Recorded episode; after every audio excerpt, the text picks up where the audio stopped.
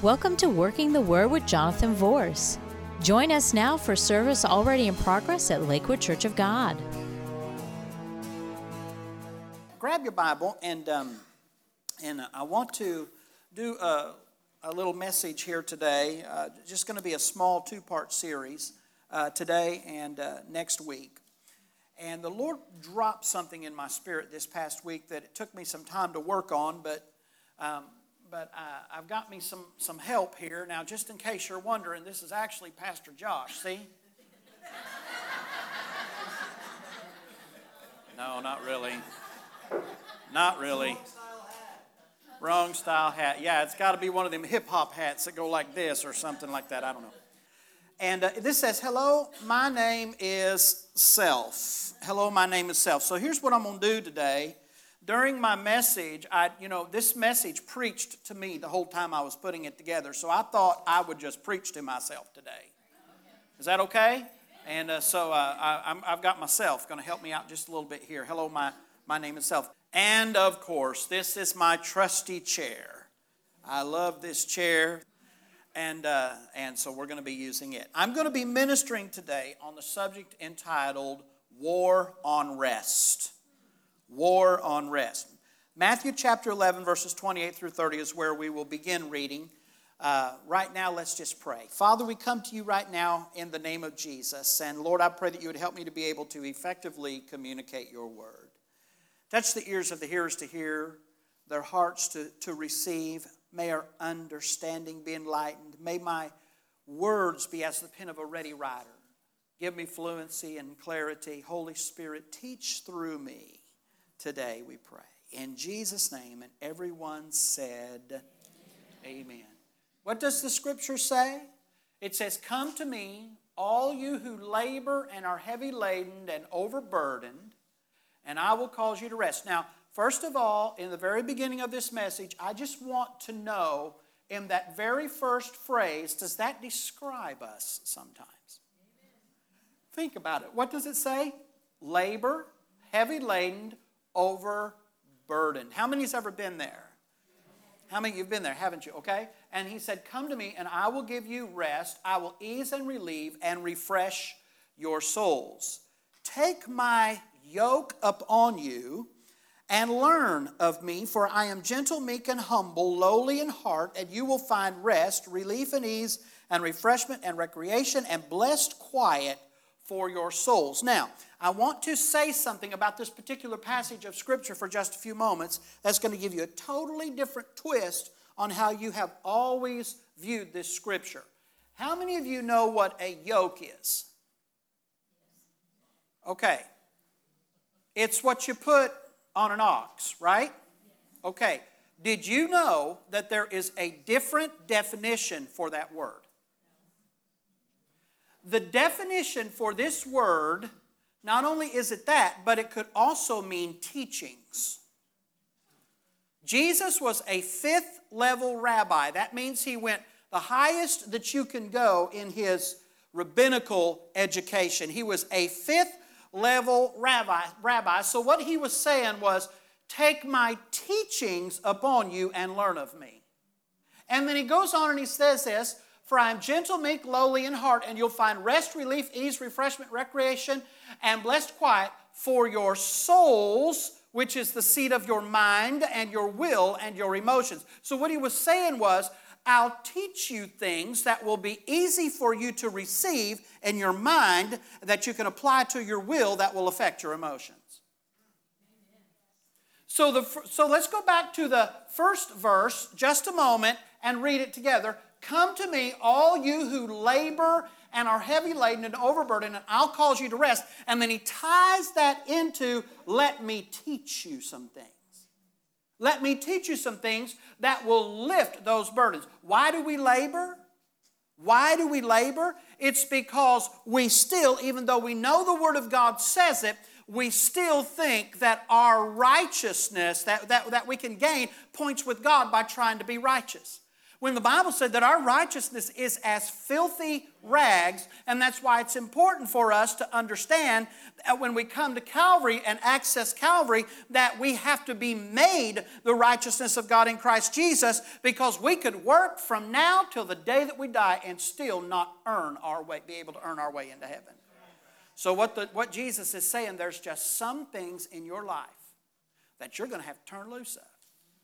There's some things you're going to have to let go there's some things that you're just going to have to cast over on me and let me take care of for you. Take my teachings upon you, take my yoke upon you. And then, and the reason I think it's, it's that definition here is because of the next couple of words take my yoke upon you and learn. Learn of me. So he had to be talking about teachings in the contextual analysis of this passage. And then go on, if you would please, to the next uh, verse here. For my yoke, my teachings are wholesome. They're useful. They're good.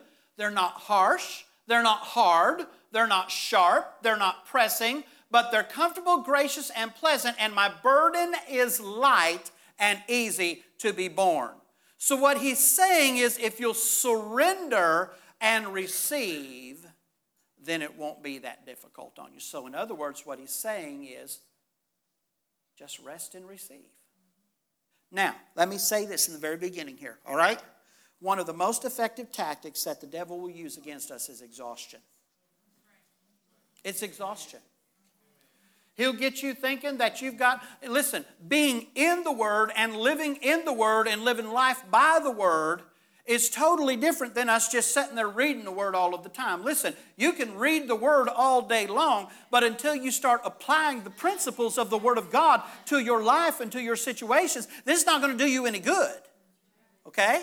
Now, here's what the scripture says here. The scripture says, if you come to me and you're laboring or heavy laden overburdened, I'm going to give you rest. I'm going to ease and relieve and refresh your souls. And then in the next verse, the soul is what he said that he would teach the mind, the will, and the emotions. So, what Satan will do is he will use exhaustion to defeat us. He'll try to make us think that we have to wear ourselves out fighting the good fight of faith.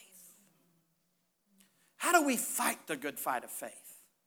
The Bible tells us to fight the good fight of faith and lay hold upon eternal life. How do we fight the good fight of faith?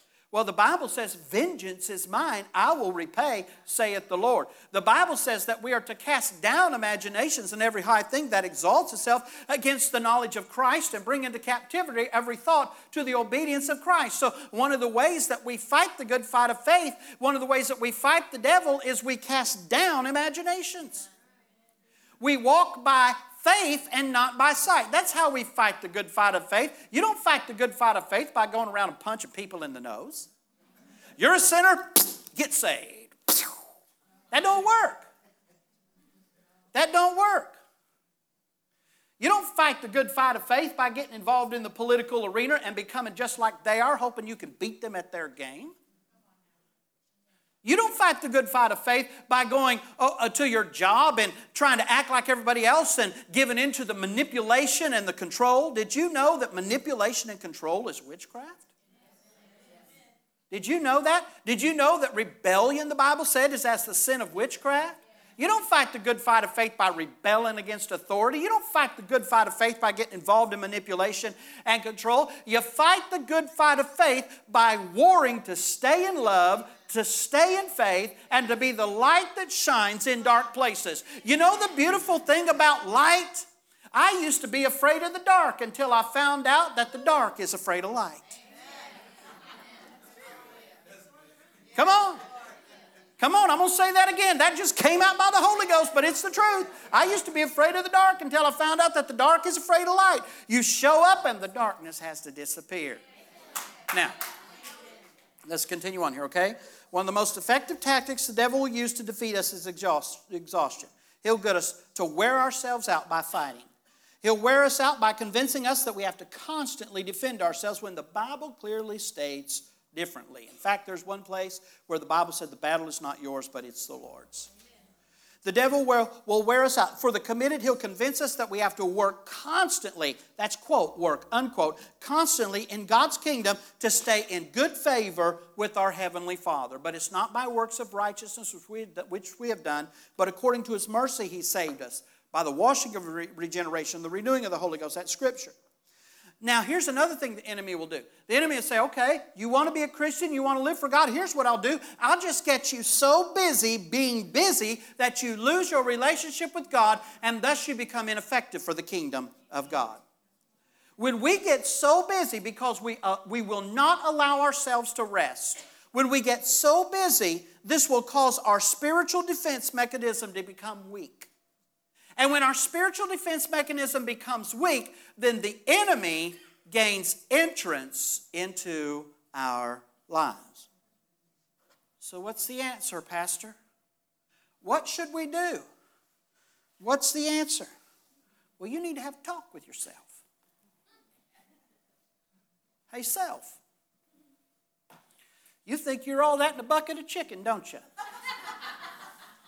Well, if it wasn't for the chicken and Jesus, you wouldn't be anything.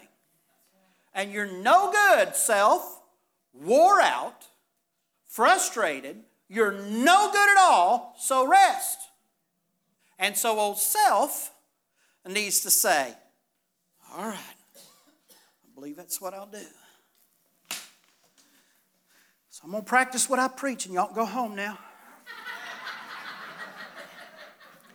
No, I'm just going to sit here and preach a little bit, okay? Resting is one of the ways that we serve God the best.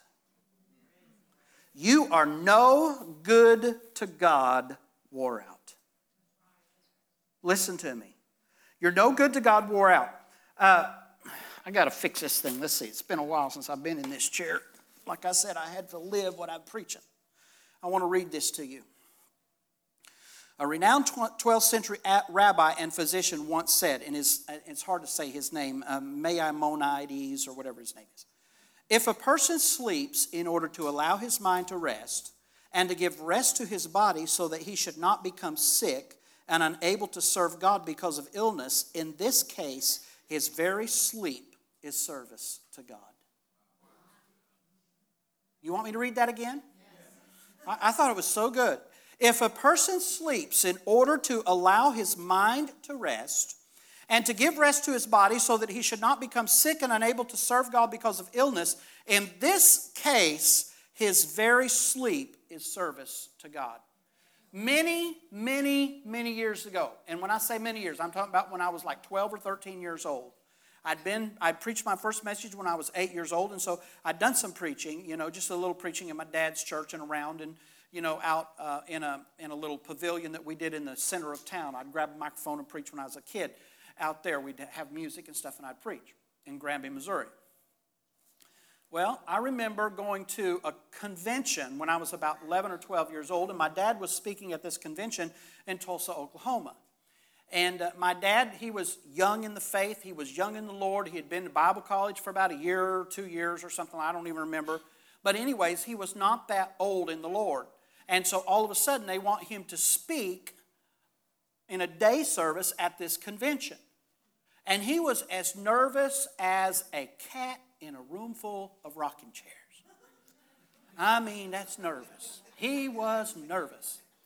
And I remember, and I remember the leader of that convention walking up to my dad and making this statement Billy, you have to preach in about three hours. Are you ready? Well, I think I am. Yeah. Do you have, are, are, are, have you studied? Are, yeah, yeah, yeah. Okay, here's what you need to do. You need to go home and take about a two hour nap. I remember that. I have practiced that. And, and you can ask my wife if, you know, when it comes time before, like the day before I have to minister, or, or a couple of hours before I have to minister, leave me the heck alone. I don't want to, I don't want, I, I don't want to hear about, I need to rest.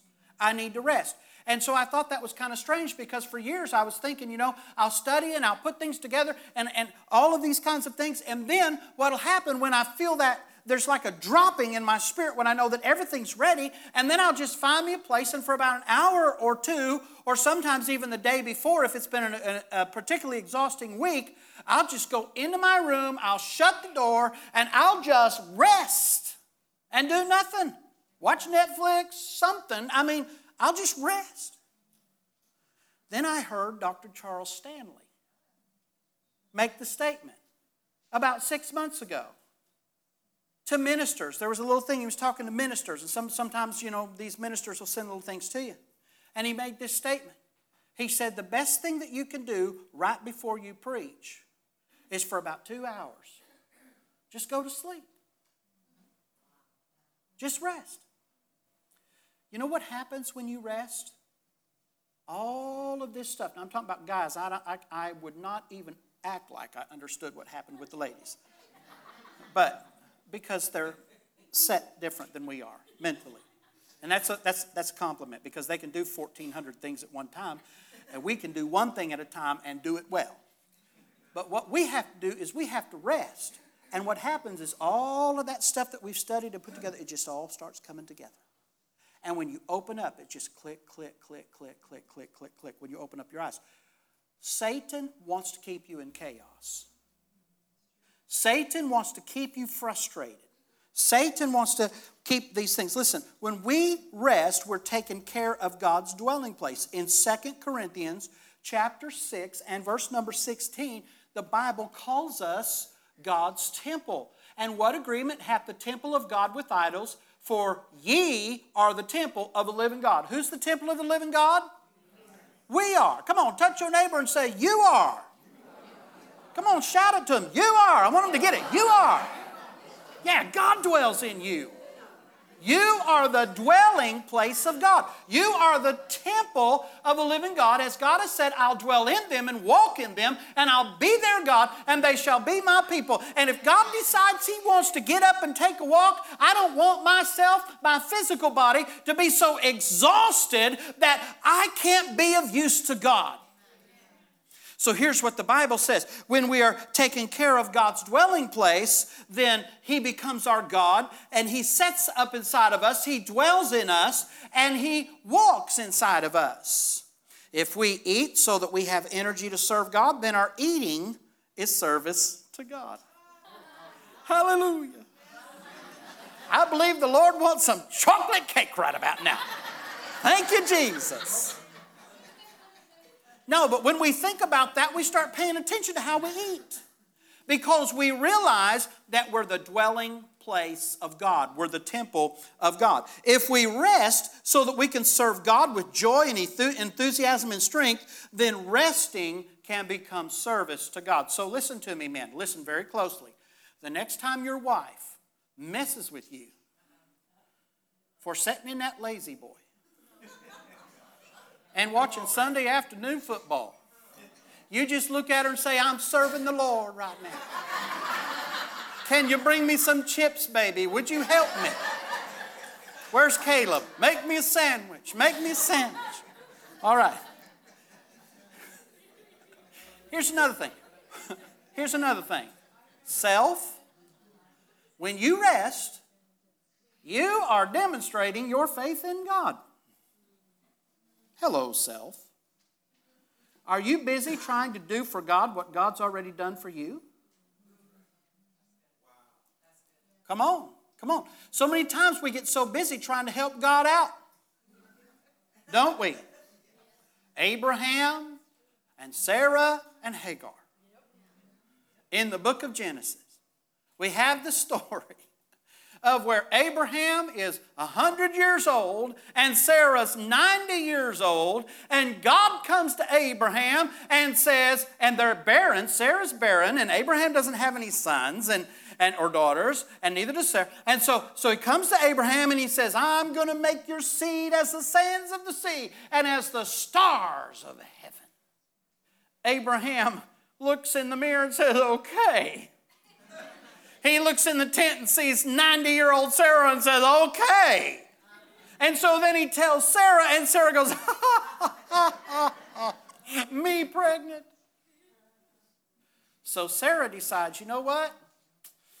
This man is running around here and he thinks he's a man of God and all of this, and he's heard from God that his seed's going to be as the sands of the sea and the stars of heaven. And my body is dead. I mean, my goodness, have, has he not considered my body that's dead being 90 years old and Abraham's 100 years old and all that? So, you know what I think we're going to do? I think we're just going to try to help God out. And so she fixes it up for Abraham to have an affair with her maid, Hagar.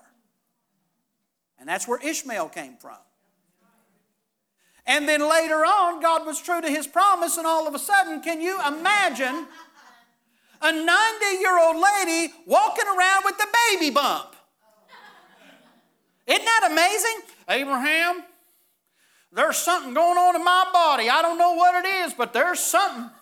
Well, what do you mean? Well, my stomach just, I can't lose this weight my stomach, and then all of a sudden, oh, something just hit me. No, that baby just kicked you. Wake up. This is the promise of God. The promise of God that's inside of you. And so, so we see that God is true to his promise, and we've got to be very careful that we don't try to help God out. So sometimes we have to look at ourselves and we have to say, You need to quit trying to help God out, and you need to just trust God, and you need to just believe God and live your life in line with his word. Come on, there's a lot of people get themselves in trouble because God tells them something and then they don't want to wait on God's timing and they don't want to go through God's process and they're not interested in being trained. They're not interested in sitting under a mentor. They're not interested in any of those things. Bless God, God said it and I'm going to go do it. Well, get rid of your old arrogant self. Sit down and let somebody teach you something about something. All right, hallelujah. That's for all you preparing for ministry. So when we rest, we demonstrate our faith in God. Many people become workaholics because they think that if they stop working, then the promise of God cannot come to pass in their life. Do you really think that God is that weak? Think about this, okay? When we rest, when we rest, we realize that God is the one that's in control. This is service to God. Some people think they can't rest because they're afraid of what will happen. Well, God set me to be a watchman. So I'm going to watch day and night, day and night, day and night. No rest for the weary, and the righteous don't need any. Praise God. I'll just walk in His strength. Aren't you super spiritual? Oh my goodness. Listen, Job chapter 3 and verse number 26 was the richest man in the East. He had the blessing of God all over his life. Lost it all. Later on in chapter 42, God gave it all back to him twice as much. But in Job chapter 3 and verse no, number 26, he said this I was not in safety, neither had I rest, neither was I quiet, yet trouble still came. And then you go on later in that chapter, and he said, The thing that I feared the most has come upon me. The reason that Job went through what he went through was because he was getting up early in the morning, offering sacrifices, because he was afraid that something was going to come and destroy his family and destroy his wealth. And the thing that he feared the most came upon him. The reason Job went through what he was going through was because he fed his fear. He fed his fear. He didn't rely upon God. He didn't trust in God. His faith was in his activity. His faith was more in faith than it was in God. His faith was more in the process than it was in God. So it's better to just trust God. You know what? I don't have to have all the answers. I want all the answers, but I don't have to have all the answers. You don't have to have all the answers. You may want them, but you don't have to have all of the answers. So now let's talk about the God kind of rest.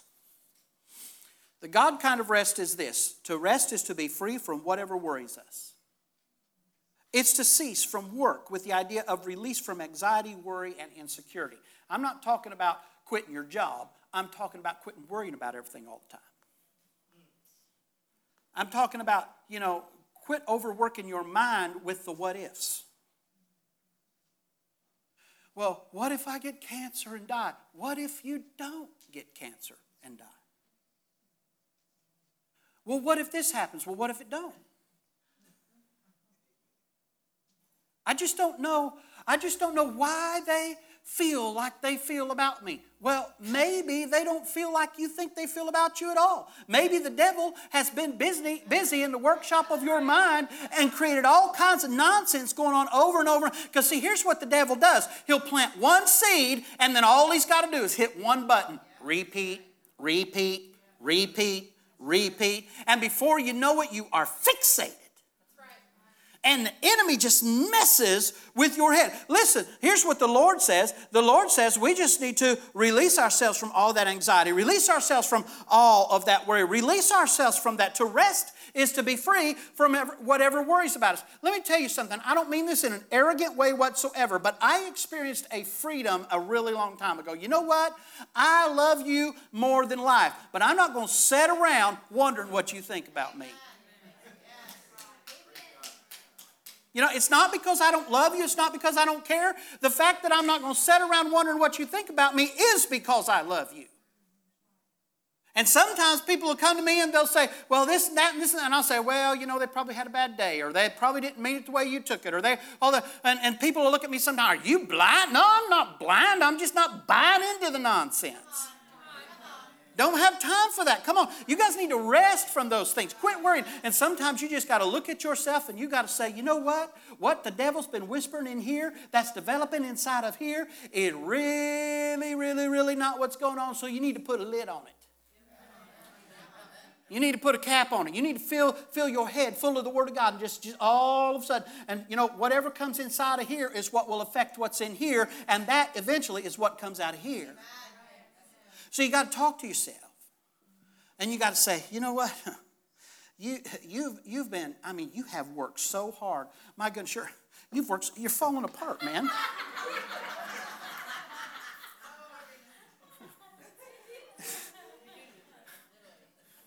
this happened to you, didn't it, Roger, this week?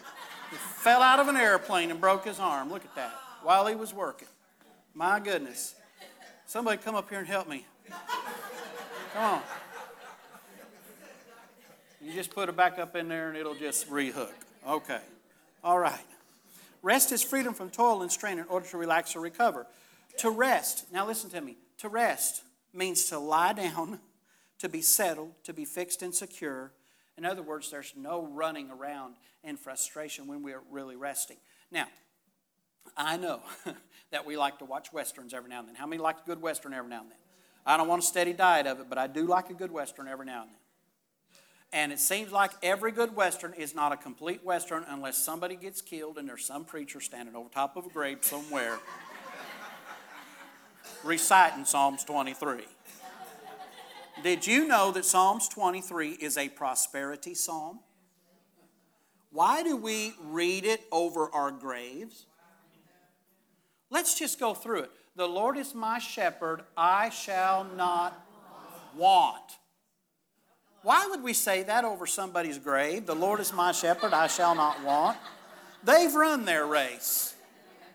You know, all their wanting is over now. I mean, they're hopefully in the presence of the King of Kings and the Lord of Lords in the city where the Lamb is the light and all of this kind of stuff. And we're sitting there saying, The Lord is my shepherd, I shall not want. And then he makes me lie down in green pastures. That's a grave. That's not. See, sometimes you just got to talk to yourself. You got to say, man, you've been taught a whole lot of junk, and you need to chunk the junk so you can get on with God's program, boy. Sometimes you got to talk to yourself. He makes me lie down in green pastures. He leads me beside the still waters. Woo! Hallelujah. That sounds like prosperity to me. I think if I just let the Lord lead me, that He'll lead me to a place where I can eat when I need to eat, and He'll put me down there where there's cool crystal water and dig a place out where it's nice and easy for me to drink. The Lord is my shepherd, I shall not want. That means He's my lead. He, he's my guide. He's the one that corrects me. He's the one that takes care of me. And the Bible says here, He'll cause me to lie down in green pastures. He'll lead me beside the still waters. And then He restores my soul. You dead. Why do you want your soul restored? Why do we say that to them? He'll restore your soul, dead man. Makes no sense. Think about it. Think about it. Works good in the westerns, but it makes no sense. The actor will resurrect, but he restores my soul, my mind, my will, and my emotions. That means when the devil messes with my mind, when the devil messes with my head, he'll restore my soul. He restores my soul.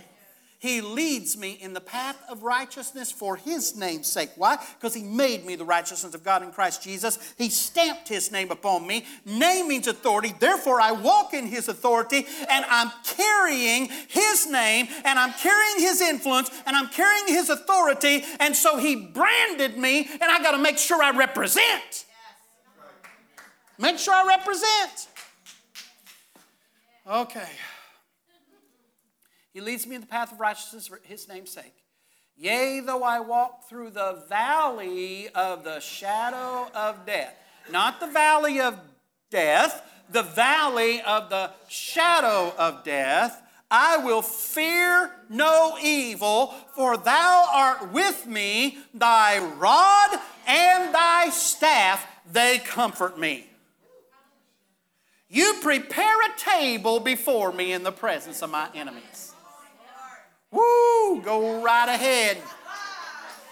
Have your little time on Facebook. Go right ahead. Tear me apart. Glory to God. Woo! Jesus! What are you doing? They're out there trying to tear me apart, and I'm just soaking. Woo! Yeah. He's put a table before me in the presence of my enemies. He's anointed my head with oil, and my cup is running over. Whoa, now, surely, not maybe, but surely, not maybe in the past, surely goodness and mercy shall follow me all the days of my life. Dead man,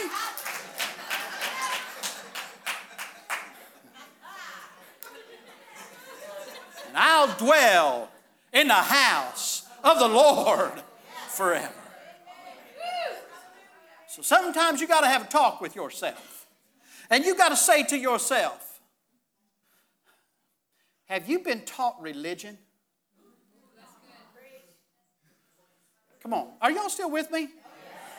Come on. This this good stuff. Have you have you been taught religion? Do you feel like your life is full of a bunch of rules and regulations and, and hey, self, hey, self, you know, I mean, do you not part your hair on one side because they tell you that that's the side that the women part their hair on? So you got to part your hair on the other side because you want to make sure that you're religious. I love my mama and daddy so much. I love them more than life itself. And my daddy loved God so much but he was not taught in the Word. He tried to get taught in the Word, but he wasn't taught in the Word. And when he was growing up, there were some things that people told him was in the Bible that he grabbed onto, and he tried to live those things, and he tried to make us live those things. And it wasn't because he hated us, and it wasn't because he was trying to be mean. It was because he loved God so much that he didn't want to do anything to offend God.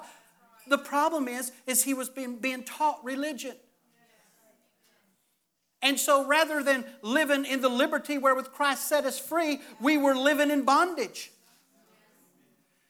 For those of you that uh, uh, will understand what I'm saying, I grew up in really old time Pentecost. The women couldn't wear makeup, they couldn't wear jewelry, they couldn't cut their hair, they couldn't wear pants.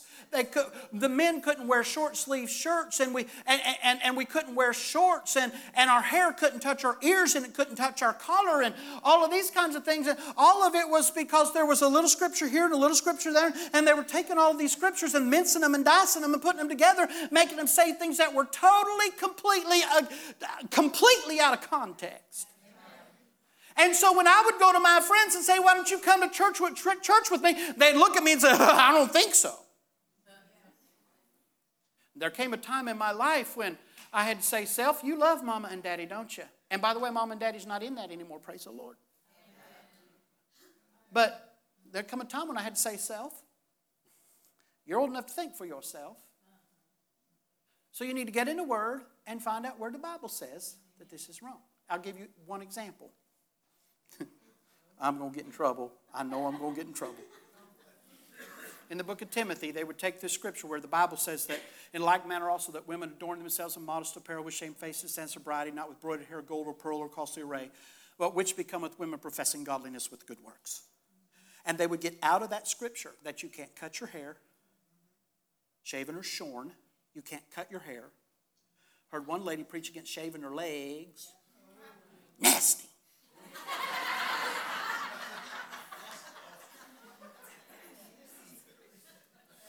Come on. Yeah. You can't wear makeup because the Bible says shamefacedness and all of these kinds of things.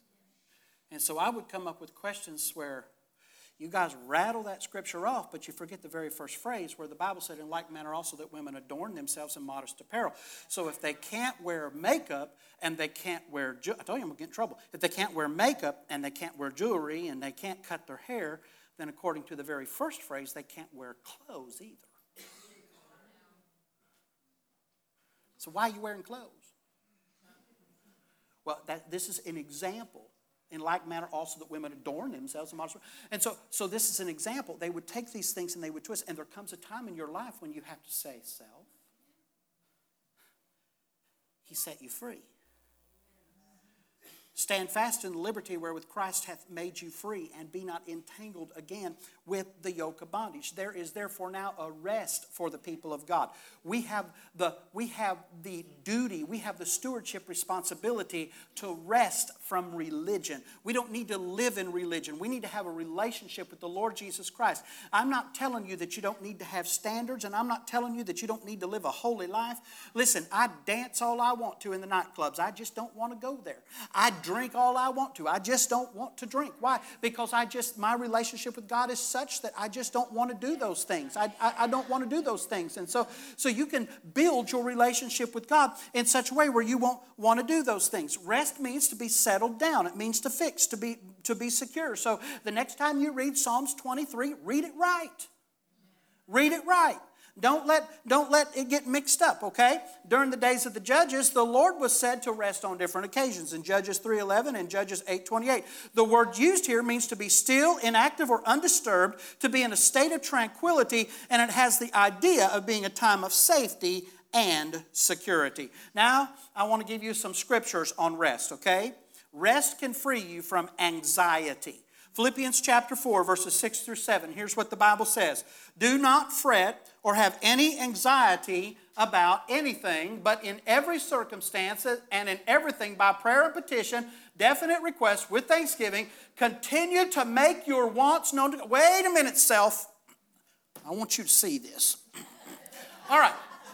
Continue to make your wants known to God. Now let's go to the next, the next verse, number seven. Come on.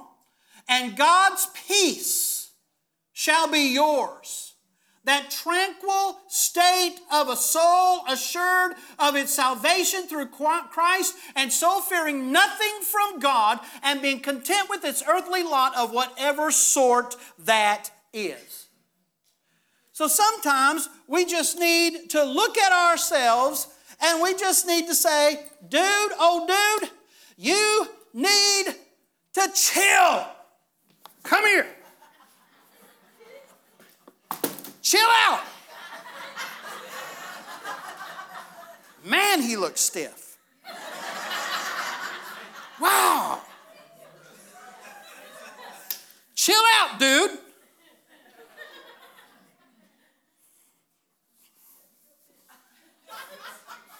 I don't think I can help him any. Oh, good Lord. Sweet Jesus. Chill. Just, that's right. And this is the problem we have. We, we can't ever, we can't ever do this. Hmm? All right. Now, just let me continue on here, okay? Now, look, just chill out because because God will give you rest in troubled times. Nahum chapter 1 and verse number 7. Here's what the word says The Lord is good. Woo! Woo! The Lord is good. That's good. That's good right there. My, ooh, hallelujah. I could just stop right there and just say, The Lord is good. The Lord is good. He's a refuge in the times of trouble, and He cares for those who trust in Him. God will give rest to those who put their trust in Him. He will.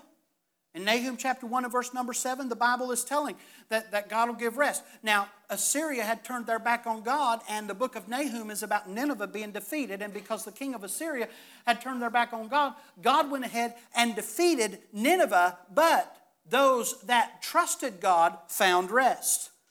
Now, He'll minister rest to you in the midst of a storm tossed life. Matthew chapter 8, 23 to 27, we find where Jesus was sleeping in the bottom of the boat and he awakes and calms the storm. Jesus encouraged the disciples to separate. Now, listen very closely. Jesus encouraged the disciples to separate themselves from those they were ministering to for a time of leisure and rest. There comes a time when you need to tell your friends to go home. Don't shout me down while I'm preaching good. Well, I'm afraid of how they'll feel about me. I want them to continue being my friend. If something like that is going to offend them that quickly, they're not your friend to begin with. They're just a user, baby. They're coming over to your house, filling your head full of stuff, drinking up all your bottled water and eating up all your food and calling yourself, calling themselves a friend. There comes a time when you need to tell your friends, I need some time with my family. I need some alone time. I need some time like that. Jesus encouraged the disciples to separate themselves. I learned a long time ago that small, mini vacations will keep me sane enough to keep pastoring. We have a little thing in our family. We haven't done it in a while. It's called a 24 hour vacation. When the kids were growing up, they're all grown up now. But when the kids were growing up, I used to come home on a Friday or something like that, and they would come home from school, and we'd pick them up in the car, and we'd just take off. And they'd say, Where are we going? We'd say, 24 hour vacation. They'd say, Yes. And what that meant was, We're going to another town somewhere close by. We're going to spend the night somewhere over there. We're going to take them out to eat. We're probably going to get them an outfit or something like that. We're going to find something to do the next day, and within 24 hours, we'll be back home. Doesn't cost a whole lot to do that especially when you look at what it'll cost you if you don't do that. I learned a long time ago that three days can make all the difference in the world of whether I want to resign my church or not. Let me tell you something. I love every one of you, but some of you are rascals.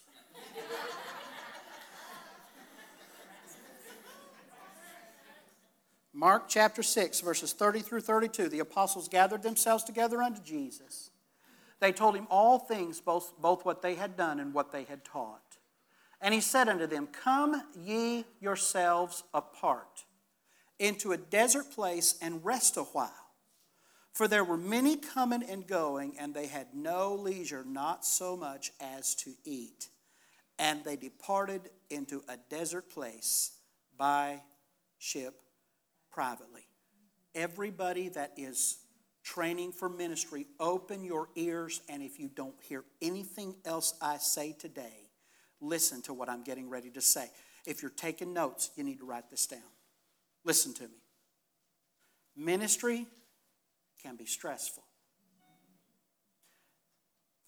because ministry is about people, and there are no perfect people. Not even you. Okay?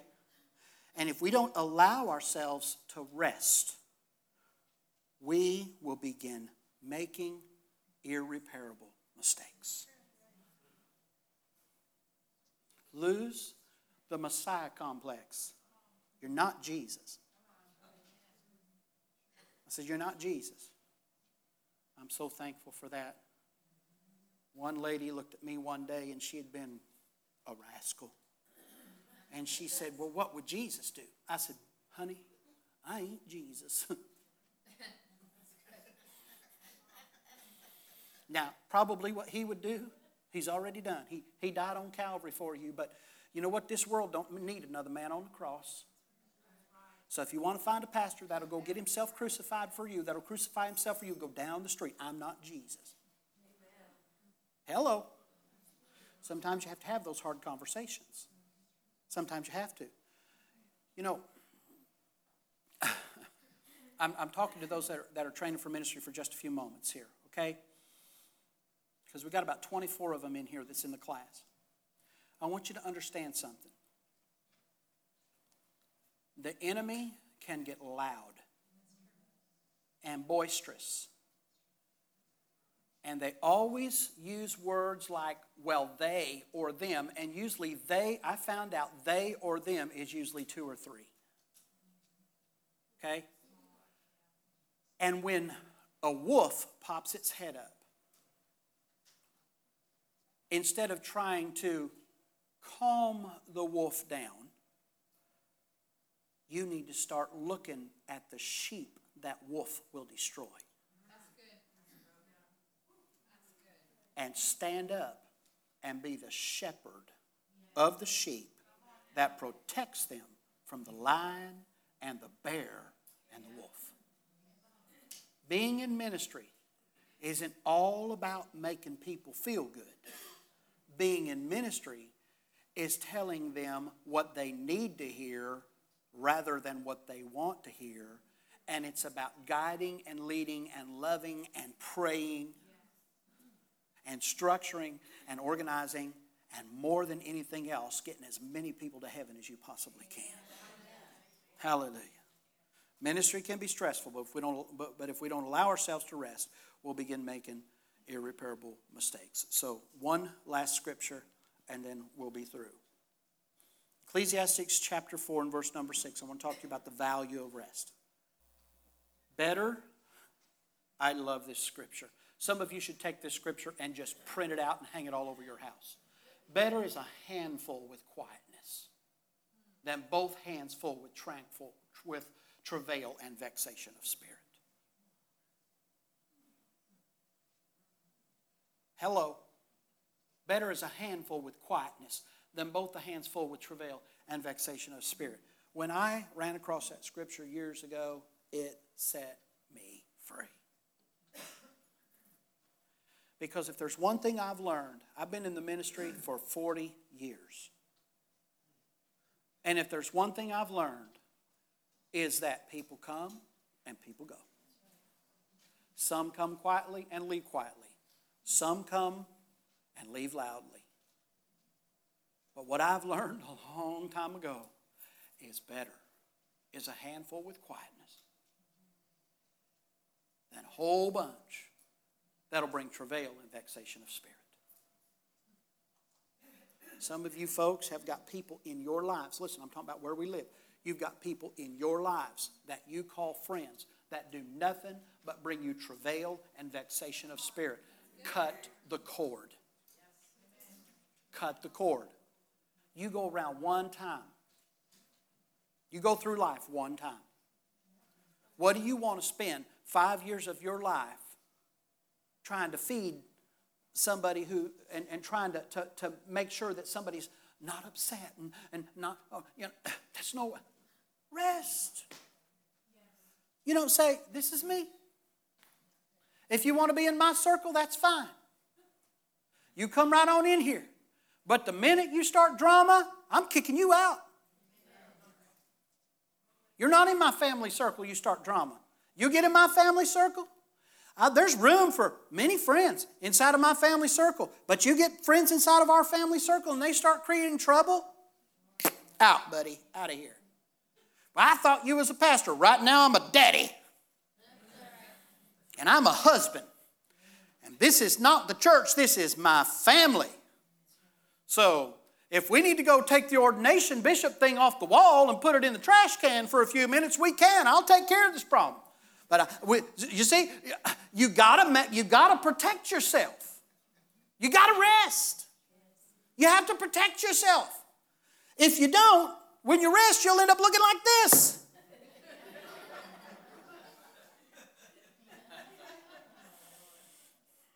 So, here's what I want us to do today. Here's what I feel like the Lord wants us to do today. So, I want us to have a talk with ourselves. Have a talk with yourself.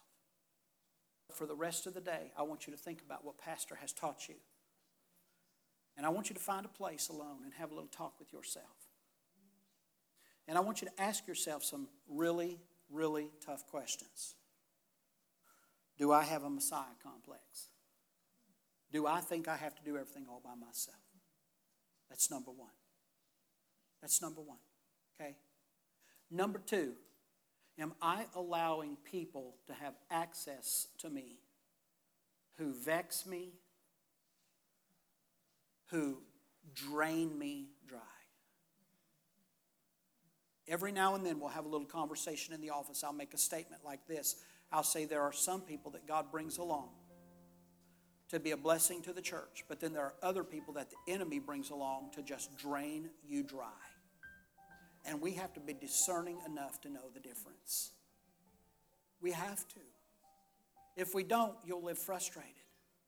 And the third thing that I want to ask you is this you, that you need to ask yourself Am I enjoying life? And if not, why? If not, why? God didn't create you to be miserable. He didn't create me to be miserable. We're not supposed to walk around in fear that if the trumpet sounds right now, I won't go to heaven. No, we're supposed to just live for the Lord. We're not supposed to walk around being afraid all the time of what people think about us and how they look at us. And, no, no, we, we need freedom from that. And then here's the fourth thing that I want you to ask yourself Is my conduct conducive to true Christianity? Because if you wear his name, you have to represent. You hear him, Pastor? If you wear his name, you got to represent. And then the last thing I want you to ask yourself is this five questions. The last thing I want you to ask yourself is this How can I work more rest into my life?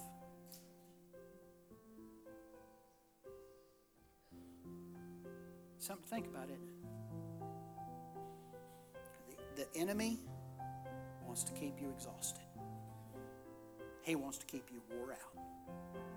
He wants to incapacitate you. Don't let it happen. Don't let it happen. Let's stand. Thank you for joining us on Working the Word. For more information, go to our website at www.suncoast4, and that's the number 4 Jesus.tv. You may also write us at 12637 Pony Lane, Hudson, Florida 34669, or you may call us at 727 856 1770. Our office hours are Monday through Wednesday, 9 a.m. to 5 p.m., Thursdays, 9 a.m. to 2 p.m. And remember, the Word will work if you work the Word.